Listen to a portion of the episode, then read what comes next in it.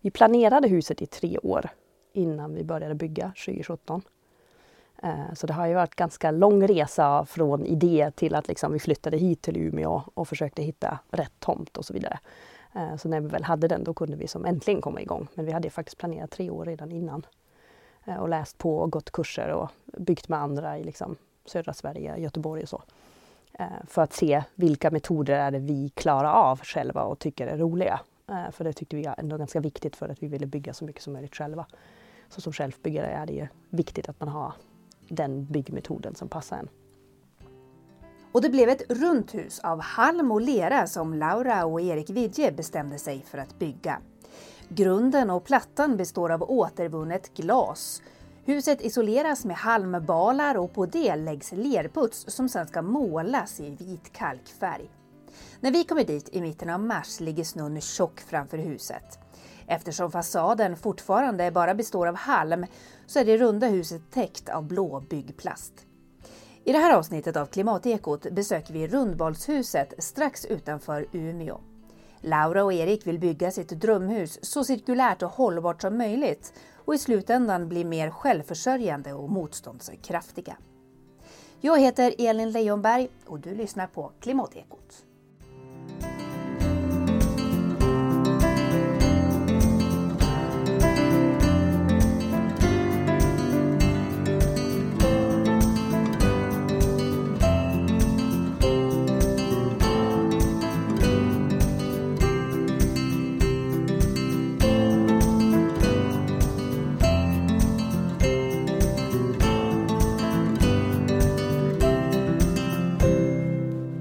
Skottat så mycket på ingången här så vi får klänga oss in här.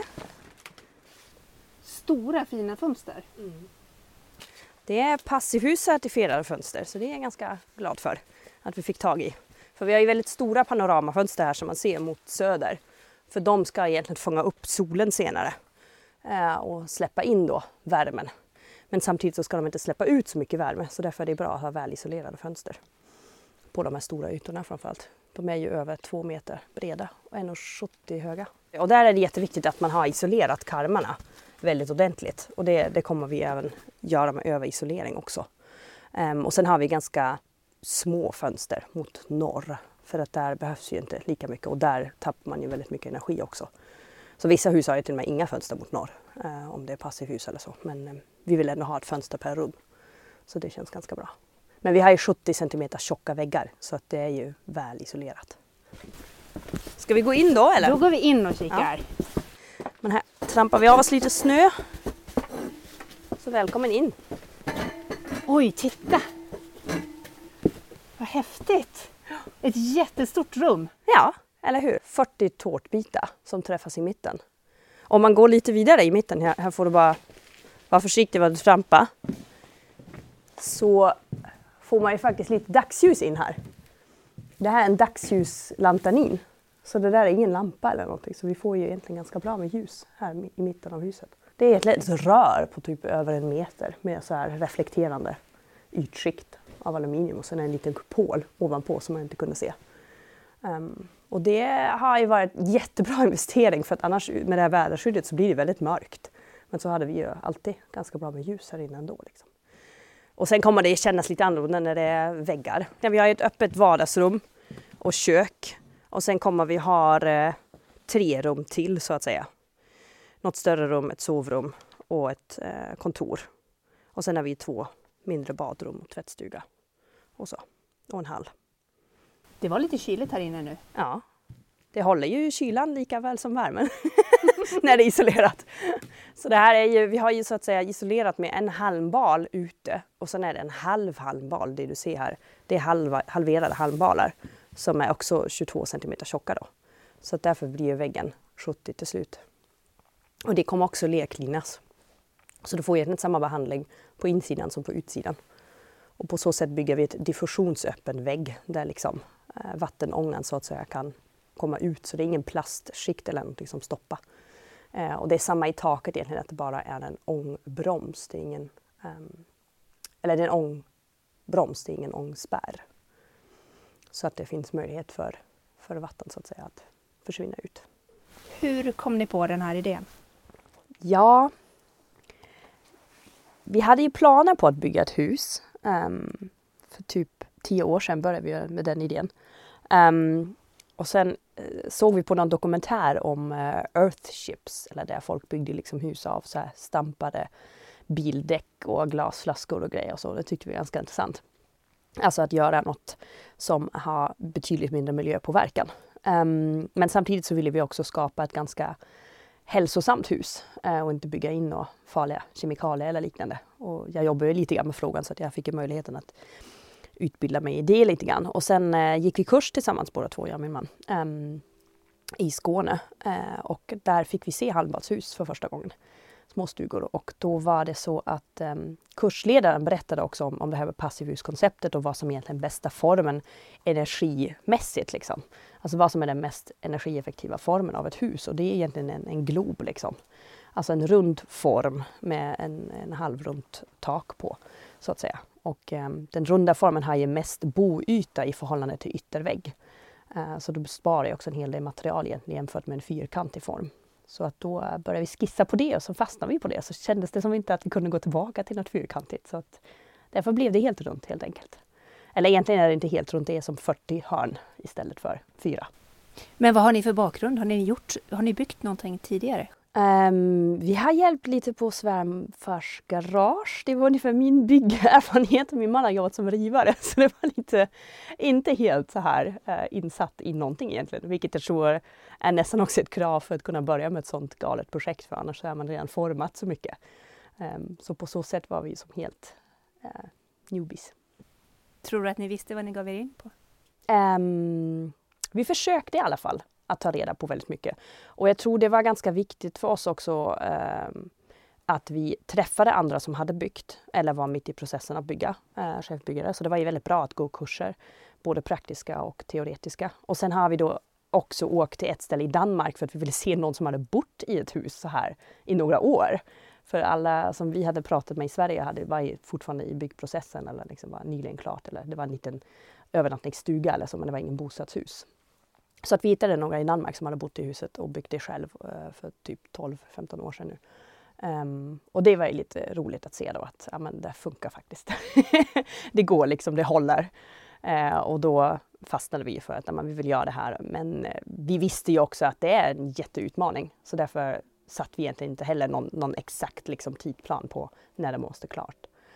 vi kände mer så här att vi, vi börjar och sen får vi se hur det går. Har ni någon tidsplan nu på när ni planerar att flytta in? Ja, alltså det är frågan vad man, hur, hur skarpt man tar den. Men vi hoppas ju att typ inom ett år i alla fall kunna flytta in. Sen kommer det inte vara klart, eh, så är det ju alltid. Men eh, det vore skönt att flytta in i alla fall. Men vi känner så här samtidigt att kommer det gå saktare, då gör det det helt enkelt. Och då flyttar vi in senare. Det spelar som ingen roll egentligen. Men du, jag tänker efter allt det här planerandet och funderandet kring att hur ni ska bygga ert hus. När du inser att det här faktiskt kommer att bli av, vad känner du då? Det är väldigt skönt.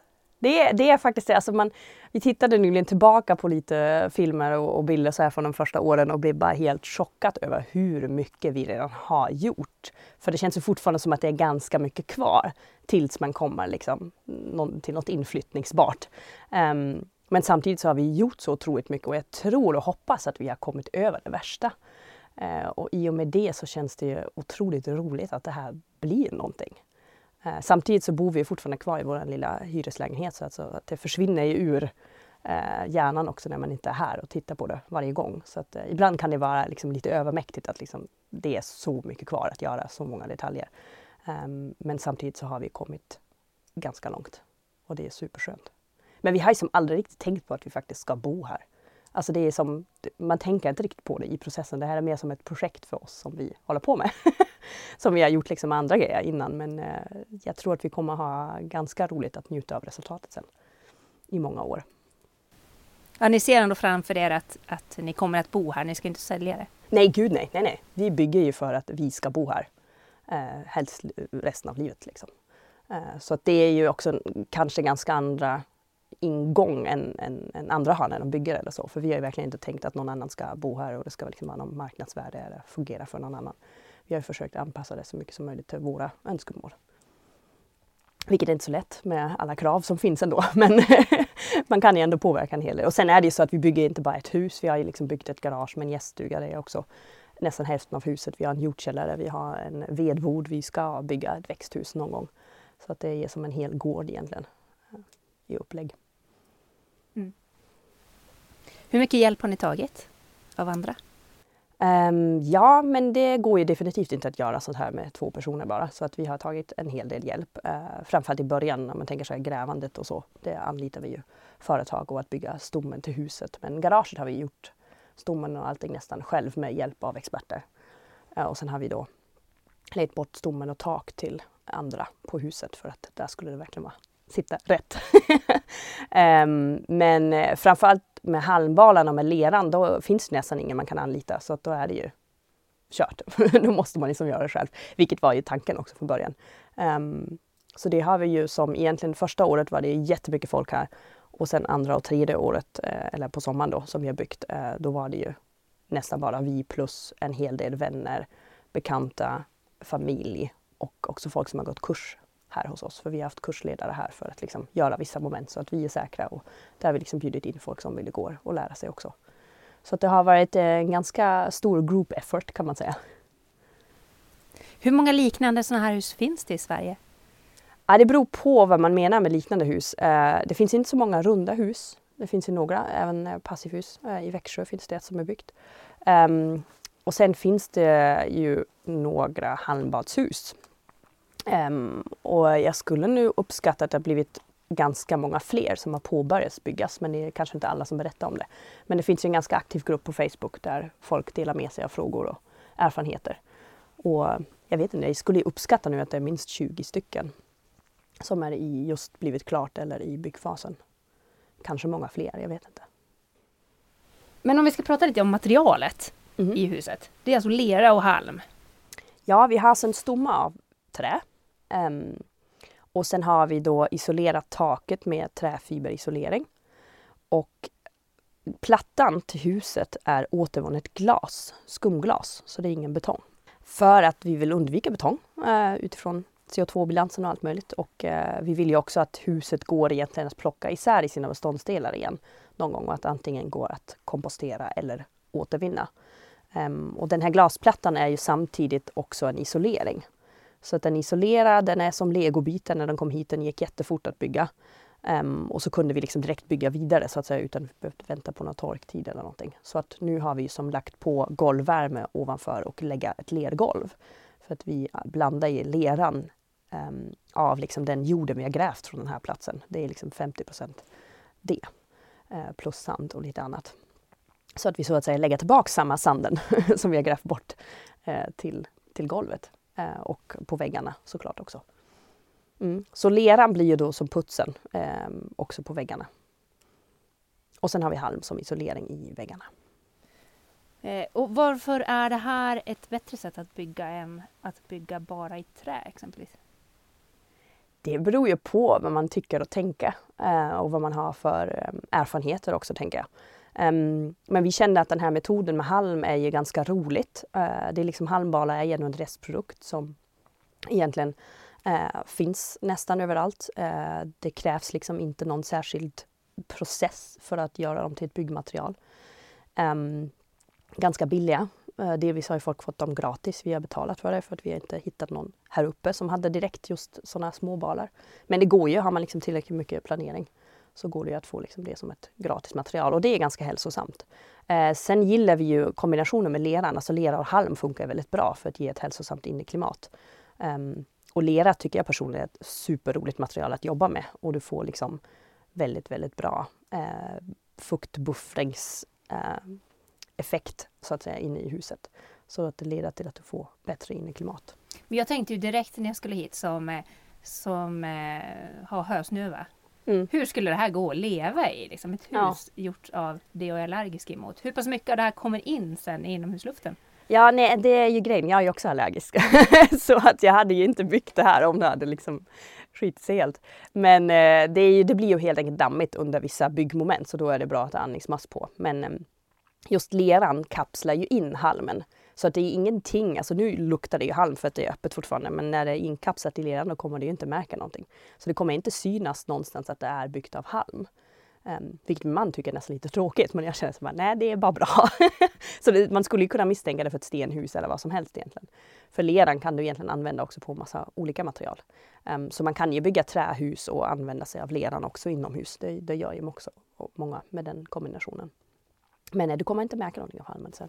Men jag såg det, ni har säkert fått den här frågan jättemånga gånger. Mm. Men att elen mm. är ju liksom direkt mot halmen, alltså på reglerna vid halmen ja. där. Ja. Brandsäkerheten tänker man på. Ja, det är också en eh, fråga.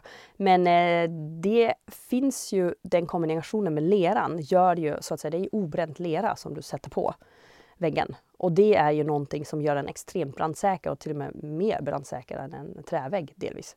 För att leran måste brännas först. Så det finns ganska många brandtester också i och med att halmen är så hårt packad. Även om det inte är lera på så går det nästan inte att tända på den.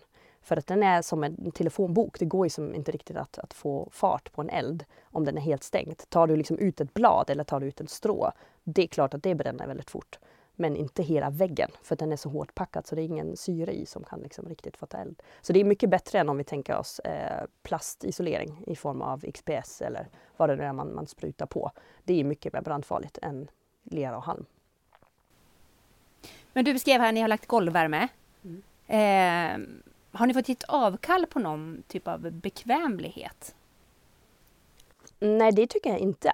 Vi har verkligen um, velat ha det så bekvämt och hälsosamt som möjligt. Så jag tycker vi får en väldigt bra inomhusklimat. Vi kommer ha golvvärme som vi gillar. Um, så att leran kommer ju liksom lagra värmen så man behöver inte tillföra så höga temperaturer heller. Det blir bättre luftkvalitet och vi har en FTX då senare som kommer växla luften också så att vi sparar på energin och den kommer ju tillföra frisk luft hela tiden. Um, så att jag tycker inte alls att vi har gjort någon avkall på komforten det blir definitivt mycket bättre än vad vi bor nu. Så när man kommer in i det här huset när det är färdigt, eh, då kommer man inte riktigt ha den här känslan av att det är lera och halm? Ja, lera, lera kommer du ju känna. Och det är lite roligt. Igår var vi hos eh, en kompis som vi har byggt ett badrum med för några år sedan, nu tre år sedan tydligen redan. Um, och man går bara in där och vill bara känna på väggarna. Alltså jag tycker det är sånt härligt material att man verkligen bara går och typ smeka väggarna för att känna efter. Så jag tror det kommer nog många eh, göra. Och kanske jag själv liksom när jag går runt. För jag tycker bara arbetsmomentet att liksom, eh, använda sig av lerputsen är så himla trevligt. Och det är sånt trevligt material att jobba med. Um, så jag kommer ju forma alla mina väggar med mina egna händer. Och då blir det liksom också en helt annan grej än liksom en gipsskiva som är tapetserat. Uh, det är som, inte lika spännande som den levande ytan av leran. Och sen kan man ju färga den med lerfärg också. Så, så att leran kommer man se mycket, men ingen halm. Vad har ni mött för speciella utmaningar just att arbeta med de här materialen? Ja, med dem var det kanske egentligen inte så stora utmaningar. Det gäller ju att man har koll eh, vad man beger sig in på först och att man går sådana här kurser och testar själv för att se. Eh, så där vi inte var helt säkra, då tog vi hit ehm, kursledare eller experter som kunde leda en kurs och kunde liksom visa oss hur blandar vi då grovputs, hur blandar vi en finputs, hur blandar vi det bästa för golvet. Ehm, och i och med att vi gjorde det så har ju allting egentligen gått väldigt bra. Det är ju helt enkelt bara väldigt arbetsintensivt kan man säga. Det, det handlar om att sålla jorden. Om vi vill använda vår egen jord så måste vi få bort de stora stenen. Um, och liksom få, få till logistiken och, och blanda det här och så. Men um, halmen var ju också logistiken mest. Vi hade hela garaget fullt liksom första året, med, eller första vintern med, med halmbalar. Och få till det, liksom, det var nog 500 stycken som skulle förflyttas. Och, så det har ju varit lite arbete kan man säga, men det är också det som är kul. Tycker vi. Ehm, plattan var kanske lite svårare för man behövde hitta någon, um, något företag som kunde bygga ihop den här foamglasplattan. Ehm, och det, det, måste man ju hitta en firma som vill köpa den och bygga den åt en. Så det var ju lite knepigare kanske än att beställa en vanlig betongplatta. Vad betyder materialvalen för energiförbrukningen? Ja, den betyder ju en del. Uh, vi har ju valt halmbalar för att de har ett ganska bra uh, isolervärde. Så att um, i och med att vi har väggar som är 70 cm tjocka så ger ju det oss möjlighet att uh, egentligen leva nästan utan värmesystem. man hade ju kunnat liksom projekterade med ännu tjockare väggar, då hade man kanske kunnat skippa det helt. Men vi tänkte ändå att vi ville ha liksom komfort genom golvvärmen. Så att på det sättet så golvvärme med lera, det lagrar ju värmen väldigt bra också så att vi behöver inte tillföra lika mycket. Och har vi liksom ett FTX um, ehm, så kommer det också återvinna väldigt mycket av värmen som redan finns i luften. Så att vi har ju en ganska lite, alltså vi har ett ganska litet värmebehov. Om man skulle räkna om det till ved eh, som man behöver elda um, så skulle det kanske ha varit en och en halv till två kubik ved per år vi hade behövt elda för att få värmen i huset och varmvatten. Så det är ganska lite. Jag tror en vanlig villa är över på typ 20 ungefär. Mm. Men ni har ju till och med haft exjobbare som har räknat på det här med energiförbrukningen på ert hus. Ja, det är det som är så kul. Vi gick till kommunens eh, energirådgivning eh, och de tipsade vidare då eh, exjobbare på universitetet som, som sökte liksom något exempel där de kunde skriva. Så vi har faktiskt haft två stycken. Så den ena har koncentrerat sig mer på värmebehovet och den andra mer på elförbrukningen. Vilket är superkul för det är verkligen långa liksom, exjobb med eh, massa data och analyser och så. Så att det har varit väldigt bra att kunna få det som stöd för det här är ett sådant annorlunda system och det är många saker som verkar in liksom med solfångare och solceller och lite värmebehov och golvvärme och allt det. Så att det är en hel del att räkna på. Det har varit superkul. Har ni fått ändra någonting eh, utefter vad som har dykt upp i deras beräkningar? Ja, absolut. Vi har um, under hela processen, ska jag säga, det som är fördelen med att dra ut det lite grann på åren, är att man både kan anpassa sig mer efter de behov man egentligen har uh, och förändringar som sker. Så att vi har till exempel plockat bort vedpannan för att det var så lite Ehm, behov som vi hade så att vi kunde klara det via elen då och vi hade fått problem med sotaren så att egentligen var det lite så här krångligt att få till en vedpanna. Och då valde vi helt enkelt bort det för att beräkningen visade att vi inte behöver så mycket. Um, och med solcellerna, vi har också anpassat deras storlek. Egentligen hela vedboden är anpassad efter solcellernas storlek och de är anpassade efter vårt elbehov, mer eller mindre. Och ni har solceller men ni har även solfångare? Precis, och där trodde vi också i början att vi skulle ha tre solfångare. Men det visade sig att det räcker med två. Um, man ska liksom inte ha för stor anläggning så att det inte blir liksom för mycket. Så vi har ju två stora ackumulatortankar som kommer lagra värmen över flera dagar. Um, och de är ju kopplade då till solfångarna. Så det är både varmvatten som vi duschar med och det som ger värme till golvvärmen. Har ni någon ytterligare värmekälla? Eh, nej, det är ju bara en eh, elslinga i ackumulatortanken. Så att när solfångarna inte räcker till, eh, då kan liksom den här elslingan helt enkelt generera värme. Hur klarar ni vinterhalvåret då, när det inte är lika mycket sol? Ja, det är ju till det ena att vi har så pass lite värmebehov inne i huset. Um, och när vi väl bor där så kommer vi också liksom röra oss. Vi kommer ha belysning på, vi kommer ha liksom olika apparater på och de kommer generera värme i huset. Um, och det som vi behöver då utöver det, det fixar elslingan. Vi har tittat på det här med batteriet. Uh, eller batterier för lagring och uh, det har ju ena exjobbaren också kikat på och räknat på och det är ju än så länge inte riktigt värt det. Så vi har inte haft liksom, de möjligheterna att investera i en stor batterianläggning för att det helt enkelt inte betalar sig än. Och vi får inte kapa oss loss från nätet än så att utifrån det är det också ganska bra. Man får ju faktiskt betalt för överskottet av solcellerna. Så att vi genererar ju en överskott över sommarmånaderna. Mm. Ni har hållit på med det här i sex år nu, sa du? Ja, vi har planerat i tre år och nu har vi byggt i tre år också. Hur har alltså, hela den här processen varit? Rörigt och spännande. Nej, men I början är det så när man planerar, då vet man ju man kan inte planera allt i och med att man inte vet på vilken plats man befinner sig. Så att när man väl har hittat platsen då liksom vill man ju så få igång det ganska mycket. Så vi hade kunnat vänta ett år och liksom planerat mer men samtidigt så kändes det som att det var ganska bra att komma igång för det är så många grejer som man helt enkelt inte kan ha koll på i planeringsfasen. Det är väldigt mycket som visar sig under under, liksom, på vägen helt enkelt. Och det känns ganska bra att ha den liksom, tidsramen som vi har, att vi inte behöver besluta allting liksom, direkt, direkt, direkt och det måste liksom ske. Eh, men att vi kan liksom, ta lite tid och fundera över saker och ting. Eh, det har ju varit ganska bra på vintermånaderna att man egentligen har gått lite i, i vinterdvala så att säga och inte liksom byggt på hela tiden. Då får man ju ganska mycket tid att reflektera och anpassa ut efter det också. Så att eh, det har varit en spännande process kan man säga. Eh, superutmanande första året, alltså första sommaren, då var vi typ helt slut efter tre veckor för vi har varit här från typ åtta på morgonen till midnatt. Um, det kan jag inte rekommendera. så efter det har vi infört lite så här vilodagar eh, och det var ganska bra. Um, och sen att generellt liksom bara göra andra saker också, inte bara bygga. Uh, för att annars kan det bli väldigt övermäktigt. Framförallt när man är själv byggherre och gör så mycket själv, då blir det ju otroligt mycket ansvar på det med. Hur mycket är ni här och bygger nu då? vi hade planen på att vara här en gång i veckan men nu har vi som varit förkyld i en månad så att det har inte riktigt blivit eh, just på vintern. Men eh, tanken är ju att, att vara tillbaka här och förbereda så att säga på våren för att sen kunna kicka igång igen till juni. Så då bygger vi tre månader på sommaren igen. Så vi tar tjänstledigt och så är vi och bygga på.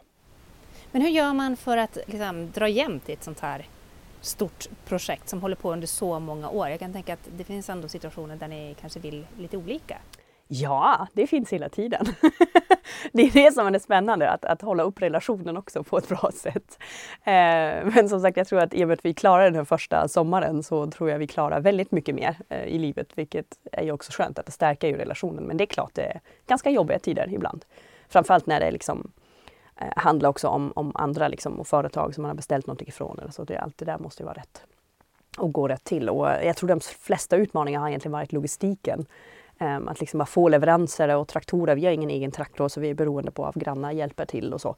Men i slutändan är det lite roligt att allting löser sig på något sätt och oftast på ett helt galet sätt men eh, det löser sig. Så att den, bara det lugnet jag har nu det hade jag verkligen inte första året för då trodde jag liksom hela tiden att världen går under. Uh, men det gjorde den inte. Så att det är skönt att man liksom lär sig att bli lite lugnare också. Utifrån att man ställer sig de här extremt stora utmaningarna. Du har beskrivit för mig tidigare hur ni har ganska mycket besökare här hela tiden som är nyfikna. Mm. Vad får ni för reaktioner då? Det är ganska roligt att se liksom varje gång men folk blir som, blir som väldigt eh, glada över att någon vågar göra någonting annorlunda tror jag. Um, och liksom bara helt, alltså jag tror många blir chockade över, liksom, alltså, lite som min mamma, liksom, hon är bara negativ när hon kommer hit. Liksom bara, Åh gud, det är så mycket att göra. Eh, men samtidigt är det också så mycket kul som händer eh, och det blir ju så bra resultat. Liksom. Och det har ju varit med det roligaste, att kunna bygga tillsammans med familjen och bygga tillsammans med vänner eller människor man aldrig träffat innan som är liksom bara helt så här, eh, ja men superpositiva när de kommer hit och ställer massa frågor. Och, det väcker ju en hel del frågor kan man väl säga. Eh, och det är det vi vill göra. Vi vill ju inspirera till att man, man tänker lite utanför det vanliga. Eh, och man behöver inte bygga ett sånt stort i sin helhet men man kan ju liksom ta med sig någon liten grej hemma och, och kanske göra en lervägg eller göra någonting annat som är lite spännande. Utifrån hela den här processen då som har varit hittills, där, vad, vad har ni lärt er? Eller det man kan rekommendera andra är väl att försök skapa dig ett nätverk så att du har liksom folk med kunskaper runt omkring dig och andra som har byggt om du tänker bygga själv. Så det är ganska viktigt och det är viktigt för oss att liksom vi har de experterna. Vi har liksom vår arkitekt som är kompis till oss också som vi kan stötta och blötta saker med. Eh, jag tror människor som är kritiska är också jättebra att ha runt omkring sig för de ställer väldigt viktiga frågor som man måste kunna svara på för sig själv och för andra. Eh, för kommunen när man söker bygglov och så vidare. Så att det, det är bra att vara ehm, ganska påläst också. Det finns jättemycket online, det finns jättemånga böcker man kan låna men det är ju alltid en annan grej när man faktiskt gör det. Eh, och då är det bra att man har, har någon människa med sig som kan en del grejer. Um, och sen är det också med, med tid och budget. Alltså det är, jag tror det är nästan så på varje byggprojekt oavsett. Liksom. Det är helt enkelt inte det man tror från början. Eh, så att ha en rejäl buffer när det gäller tid och när det gäller budget är jätteviktigt att ha med sig. Um, men sen tänker jag också att man ska helt enkelt försöka ha lite kul på vägen. Även om det kommer vara bitvis väldigt, väldigt jobbigt så är det jättebra att man har liksom moment som man ser fram emot och som man vet att det här kommer vara kul och då får jag liksom kraft igen från det. För det känner jag också att vi får ganska mycket energi bara av att människor kommer hit och liksom är, är peppade. Så oftast så ger det liksom en, en positiv feedback-loop som, som är väldigt bra för oss. Um, kanske inte direkt när man står så här i, i värsta regn, regnvädret och liksom typ grejer passar inte som typ Trekammarbrunnen hänger där i, i traktorn och sitter inte rätt. Då blir det liksom lite kaos. Eh, då har jag inte varit så snäll kanske mot alla som kommit. Men, eh, men oftast så funkar det ganska bra. Mm. Om man tänker så här, ekonomin i sånt här då? Eh, är, det, är det billigare eller dyrare än att bygga ett vanligt hus? Eller landar det på någonstans ungefär samma? Jag tror nog att det landar på ungefär samma. Men det beror ju på, alltså vi har en tomt här som är inte ansluten till något kommunalt. Så vi är egentligen helheten innebär ju också att allt vatten som vi har är ju vårt eget vatten. Vi har liksom grävt eget avlopp. Vi har um, fixat liksom fler byggnader så det är inte bara en byggnad. Liksom. Um, men jag tror alltså det som är billigt är isoleringen men det är oftast bara 10% av en budget. Så det är inte det som är liksom den stora kostnaden. Det är ju mycket annat och mycket störst är ju uh, egentligen arbetskostnaden. Så ju mycket mer du kan göra själv där du vet att du klarar av det och du har kompetensen, då sparar du pengar. Men eh, i och med att vi, vi bygger så pass stort tycker jag ändå, eh, med liksom flera byggnader och så, så är det ju klart att det, det drar iväg lite grann i pengarna. Har ni lyckats hålla er inom budget eller har den fått som utökas? Den har fått utökas en del. och det är ju det, alltså jag menar bygger man ett runt hus så är det ju oavsett någonting som ingen snickare har gjort tidigare. Så att, att förklara för alla som har varit involverat eh, har ju varit en del tid och sen är det klart att det är liksom något, något ovanligt och tar mer tid också för dem att bygga. Mm, fast plattan till exempel, det gick ju väldigt fort. Eh, fast hade vi haft någon med, med, kompetens innan, alltså som hade byggt någonting sånt innan, så hade de kanske behövt fyra timmar. Eh, nu hade vi någon som inte har gjort det förut, då blev det liksom två och en halv dagar. Så det är ändå lite, lite referenser där. Men hade vi byggt liksom en betongplatta så hade vi behövt liksom flera veckor att vänta och, och låta det torka och så. Så det hade varit en helt annan... Eh, det hade inte gett oss möjlighet att kunna bygga under sommaren. Så på så sätt har vi sparat både tid och pengar på plattan till exempel. Fast den var ganska dyr i inköp. Ni är med i Husdrömmar, i SVTs produktion. Hur kommer det sig? Ja, vi blev ju uppringt faktiskt av flera. Eh, SVT gick ut tror jag i nyheterna här om att de sökte projekt norr om Stockholm. De hade aldrig filmat någonting norr om Stockholm. Um, och då var ju vi just i, i planeringsfasen och bygglovsfasen så att det var flera av våra eh, vänner och bekanta som kände att det här måste ni vara med på. Ni har ett sånt galet projekt liksom. Och vi kände bara nej, vi vill inte. men sen till slut så var det liksom, så ringde de upp oss, eh, eller ringde upp min man och han var så här, men det här kanske låter ganska bra. Um, så att då funderade vi över att prata lite grann med dem och sen ja, sa vi okej, okay, ni får följa oss. De var med egentligen första dagen när vi började gräva och har som varit med av och till. Vilket är också lite spännande för dem för de har ju aldrig följt ett projekt så här länge tror jag. Eh, I alla fall inte planerat. Klart att det har liksom funnits projekt tidigare där det kanske varit lite problem. Så, här. Men, eh, så det är lite ovanligt för dem också. Eh, och vi har haft um, väldigt kul när de var här men det, är också, det kräver lite tid så att säga. Um, så att, att de filmar det här är ju också supertrevligt för oss för att vi får liksom en sån omfattande dokumentation av hela projektet. Uh, vilket är jätteroligt tror jag att komma se. När ska det sändas då? Det blir uh, exakt om ett år. Vår, mars 2021. Och då bor ni här? Hopp, förhoppningsvis ja. Till och med alltså, de kommer sända det oavsett om vi är inflyttat eller inte. Det är liksom bara så här, nu räcker det. Nu får ni vara klara. Ja precis, nu får vi vara klara. Så de är egentligen de enda som sätter press. Jag ser fram emot en sommar och kunna bygga igen för det är också det vi vi har ju valt den här metoden för vi vill bygga så mycket som möjligt själva. Vi vill liksom röra oss och göra det med våra egna kroppar och liksom känna att det är vi som har byggt det här. Eh, för jag tror att det kommer att vara en helt annorlunda känsla att flytta in i ett sådant hus som man byggt själv än att liksom bara köpa någonting färdigt eller så. Så att för oss var det ganska viktigt att eh, det här är lite mer av en livsstil egentligen som vi gör över några år eh, och som kommer att ge oss förhoppningsvis ett jättefint resultat att njuta av. Och om man vill följa det här projektet då? Vart följer man er då? Ja, vi eh, finns ju på Instagram och på Facebook. Eh, Rundbadshuset heter vi det. Vi har också en blogg som vi förhoppningsvis får igång med. Det var ju också en eh, ambition från början att man skulle skriva det men sen skrev man två inlägg och sen orkar man inte mer för det händer för mycket runt omkring. Men den kommer säkert igång igen så där finns också lite mer information. Om man googlar Rundbadshuset så tror jag man hittar bloggen också. Tack så jättemycket för att du var med i Klimatekot och för att du berättade om ert bygge. Tack så jättemycket, det är superkul! Och har du inte redan gjort det så gå in på klimatekot.se och kolla in hur huset ser ut. Där, men också på Klimatekots Facebook-sida kan du se en video där Laura visar runt i huset. Det är ett riktigt häftigt bygge faktiskt. Och gillar du Klimatekot så får du gärna tipsa andra och som vanligt dela gärna i sociala medier. Ha det så gott så hörs vi i nästa avsnitt.